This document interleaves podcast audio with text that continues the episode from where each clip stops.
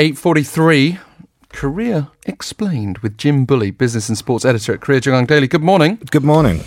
We're actually doing a Korea Explained special from, well, we're not directly in Hungary, but the subject is from Hungary because of what happened in the River Danube last week. And it's been days of uh, the most painstaking process, the most awful grief for those directly affected. I think for many people have just been touched by the scenes.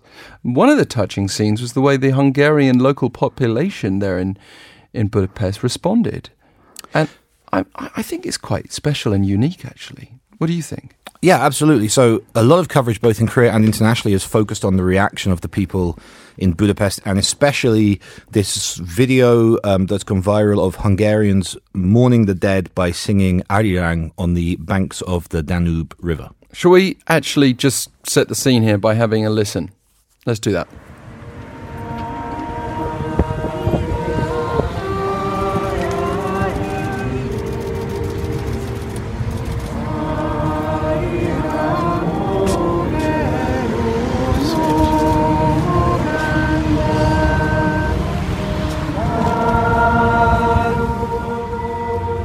One of the most haunting renditions of Arirang I think I've heard, Jim. And the fact that Korean's not their native language, and the fact that they probably didn't know Arirang, many of them um, at least,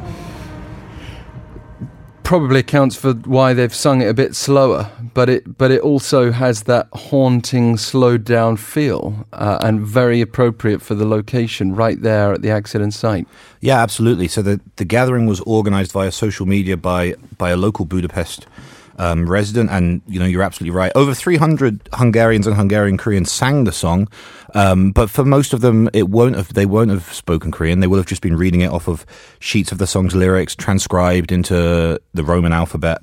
Um, there's also been candlelight vigils as well um, held in and around Budapest, especially at local churches. Yeah, let's just reflect uh, uh, before we get into more of the details of the accident itself. Let's just reflect a little more on on why this is created the reaction it has. Because, uh, you know, I imagine actually it, it would be the case the other way around here, but I don't think it would be the case in every country. I think in a, in a very multicultural environment where a city is big and busy, of course it would generate a lot of news and a lot of impact, but would it would it focus on one particular country? I, I, I just don't know. What do you what do you think? Like for example, if there was a Hungarian group of tourists in, in Korea, I'm pretty sure people would would would respond to the fact that they were all Hungarian on board, except for crew members if they happen to be Korean. Yeah, absolutely. I think I think maybe that is what makes this um, tragedy resonate so much with the people of of Budapest, perhaps more than just a normal river crash, is the fact that everybody on that boat, bar the crew members, were from one nation. There's a very sometimes often we struggle to grieve in situations like this, and that is of course true here as well. But at least there's a single kind of uh, target, there's a way of of grieving and um, mourning and stuff by focusing on the Korean element. Normally, we don't have that, right? Normally, yeah. you have a big group of people, and it's very difficult to know how to direct that. But sometimes you could think, well, if they're all from another country, or most of them are from another country, that kind of makes them other and a little more distant. But actually, the Hungarian population's responded by by adopting, in a way, that, that culture, at least in the performance of Arirang. And, and, and I, I found it very touching the way that they seem genuinely grieved by what's happened. Have you ever been to Budapest? I have. Yeah, me too. And my memories of, I mean, it's a small city, certainly the touristy mm. area.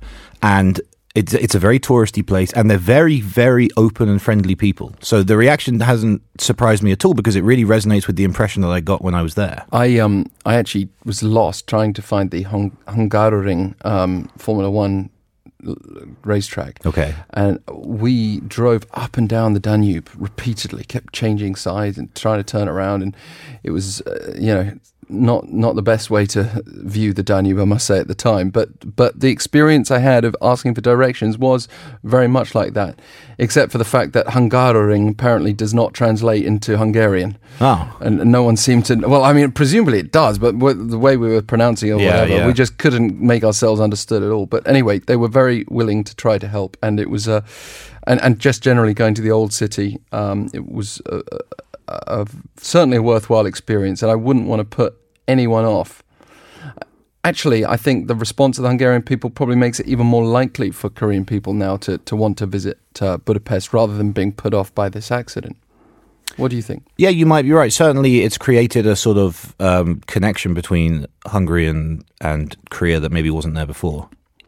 On on the other hand, th- there are other details like you know we keep referring to the Ukrainian captain of the cruise ship that hit the smaller boat, and he is currently under investigation. Uh, there are some, I mean, frankly, some seriously concerning question marks. Like, for example, why did he delete the data on his mobile phone, as has been reported, and was he really involved in a serious accident in the Netherlands in April? Because that's also been reported. Yeah, so so there were three kind of big pieces of news overnight, and one of them was that that uh, the Ukrainian uh, driver of the boat cruise ship was um, in an accident on April the first in the Netherlands, where the sister ship of the ship on the Danube hit a tanker. Now, the company who um, who run the ship say yes, he was on the boat, but he wasn't the captain. He wasn't the person in charge at that time. So, so we don't know for sure yet. The uh, Hungarian prosecutors seem to be suggesting that he was the person responsible for that crash only three months ago, two months ago. And, and I mean, even if he was responsible, that that's can't in a court of law suggests that he was responsible for this one. But the the phone incident, I, I, you know, we have to wait for more details before we can speculate much further. But uh, you, if you were an innocent bystander in an accident, I don't know whether deleting. Uh, your phone data would be the automatic response. Yeah, I mean, this is a little off topic as well, but I didn't even know you could do that. Like knowing how to do that is Well- also strange to me.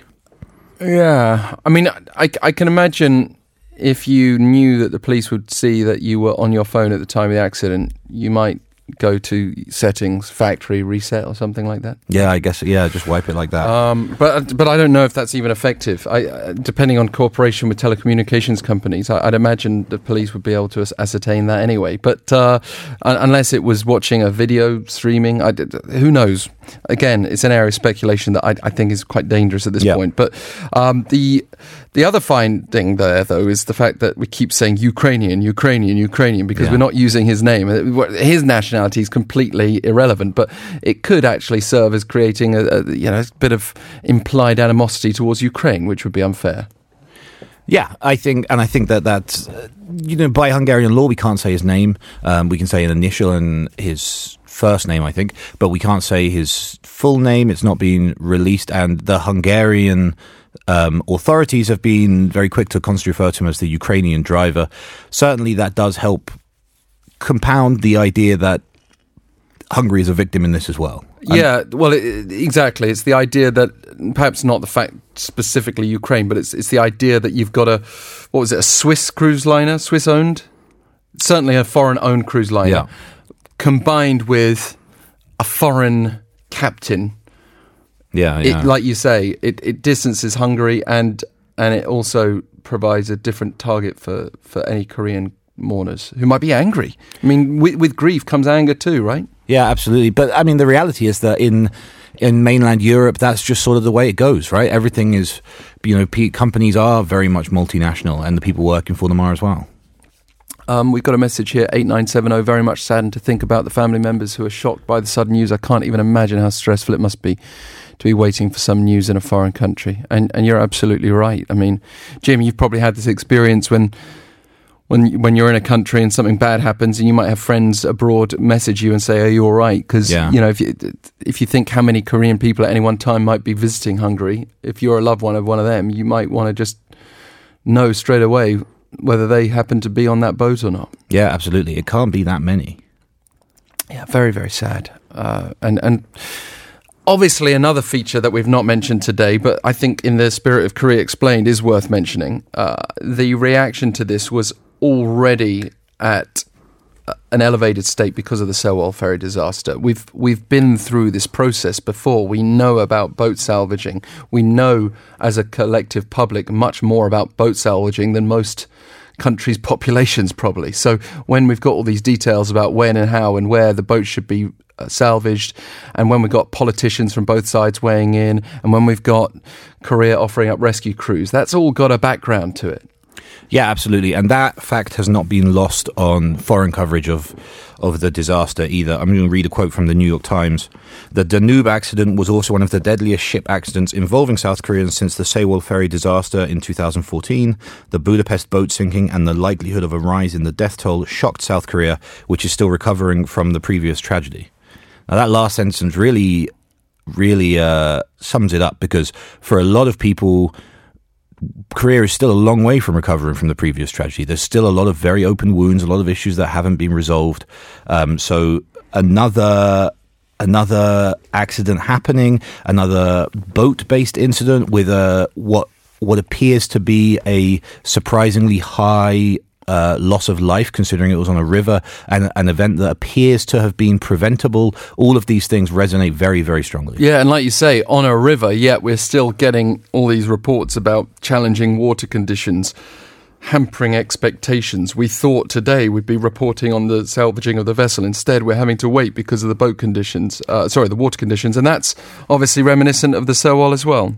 Yeah, absolutely. I thought today that we would be talking about a crane getting into position to maybe start raising the boat from the bottom of the river. But the problem is because the river level is too high, the crane physically can't fit under some of the bridges, including the famous Margaret Bridge, that it needs to pass under in order to reach the site. So they are prepping the boat. You know, there's a lot of work that needs to be done, attaching hoists and stuff. You also need to block up any. Um, any sort of hole or entrance or window or anything on the boat so that so that nothing can fall out while it's being raised. Um, that process can continue, but when the crane will actually get there, it's just constantly being pushed back. Uh, can you also, I mean, coming, coming back to what drew our attention in the first place, the Hungarian response to this, there was the Shoes on the Danube Bank monument. Tell us more about that. So the Shoes on the Danube Bank monument is a very, very famous um, monument in Budapest. I'm sure you probably saw it when you were there. It's hard to miss. Mm. Um, it's actually a, a Holocaust uh, monument. It features a row of iron shoes in in the style of the time, uh, in remembrance to the 3,500 people, 800 of them Jews, who were shot to death into the Danube River um, during the Arrow Cross terror. So in in those days in Budapest, what they would do is line up uh, the perceived enemies of the state um, who they wanted to kill on the edge of the river so that the river would do the uh, clearing work for them. Essentially, they would shoot them into the river. Now, the monument remembers that, but it is has been uh, playing out in Korean media this week because it is a very, very powerful um, memorial to loss of life in the river that still resonates today. Yes, indeed. Um, it's it's a human tragedy, and if nothing else, I think our Korea explained is humanity explained in a sense in the way we respond to these tragedies, even reaching out to people from other countries, and and empathizing. Thank you very much, Jim Bulley. Thank you. And that's our show for today. Uh, we'll be back on Monday, 7.05. Have a good, peaceful, and perhaps even fun weekend, whatever you get up to. Stay dry until the weather gets a bit better here as well. We'll hand over shortly to your latest news headlines, then Inside Korea with Yerika Park.